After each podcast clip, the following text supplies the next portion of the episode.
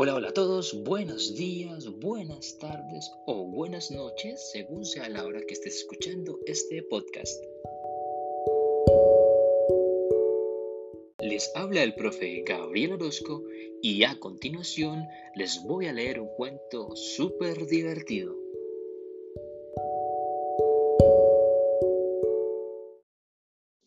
Antes de iniciar con la lectura, quiero que te ubiques en un lugar cómodo y te dispongas exclusivamente a escucharme. La idea es que pases un rato agradable y que mientras escuches uses tu imaginación para que la experiencia del cuento sea lo más realista posible. El cuento que escucharán hoy se llama La Esmeralda del Gnomo.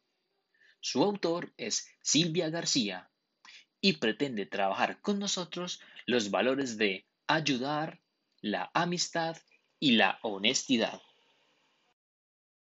Una tarde, una niña llamada Maite caminaba por un sendero de piedrecitas en dirección a su casa. Un camino por el que apenas pasaba nadie, ya que era imposible hacerlo en tractor, vehículo que usaba casi toda la gente del pueblo. De repente, a un lado del sendero, Maite se encontró una piedra verde que le deslumbró. Su color y su brillo le llamaban poderosamente la atención. Al acercarse un poco más, pudo comprobar que se trataba de una de las piedras que había estudiado en su última clase de naturales. Era una esmeralda perfectamente tallada y que parecía haber estado ensartada en una joya. Le dio mucha pena dejarla allí bajo el sol y la lluvia, y decidió llevársela a casa y buscar a su dueño para poder devolvérsela. Justo en el momento en que Maite guardó la esmeralda en el bolsillo de su pantalón, un pequeño gnomo salió detrás de un árbol. Muy buenos días, Maite, le dijo muy contento el pequeño ser. La joven se quedó tremendamente sorprendida, ya que pensaba que los gnomos solo existían en los cuentos. Tenía el tamaño de un bonsái y las orejas puntiagudas. Muchas gracias por haber encontrado mi esmeralda. Es la pieza que me faltaba en mi gorro, y sin ella no puedo volver a casa, dijo el gnomo. Le explicó que le hacía falta llevar cuatro piedras en su gorro para que se abriesen las puertas de su casa.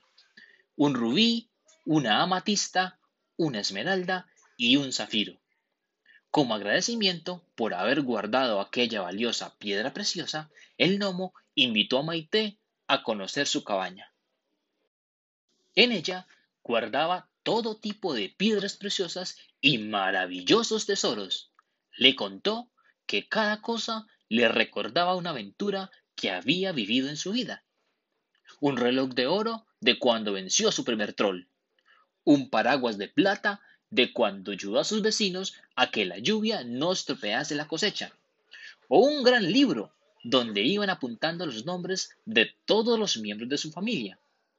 A Maite le pareció tan fascinante aquella cabaña que, desde entonces, todas las semanas iba a visitar a su amigo el gnomo.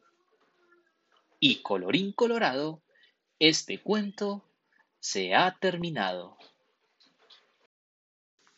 Espero que te haya gustado el cuento que acabas de escuchar. Ahora, disponte a desarrollar las actividades que te ha dejado tu profesor. Recuerden que les habló el profe Gabriel Orozco. Yo me despido deseándoles un maravilloso día.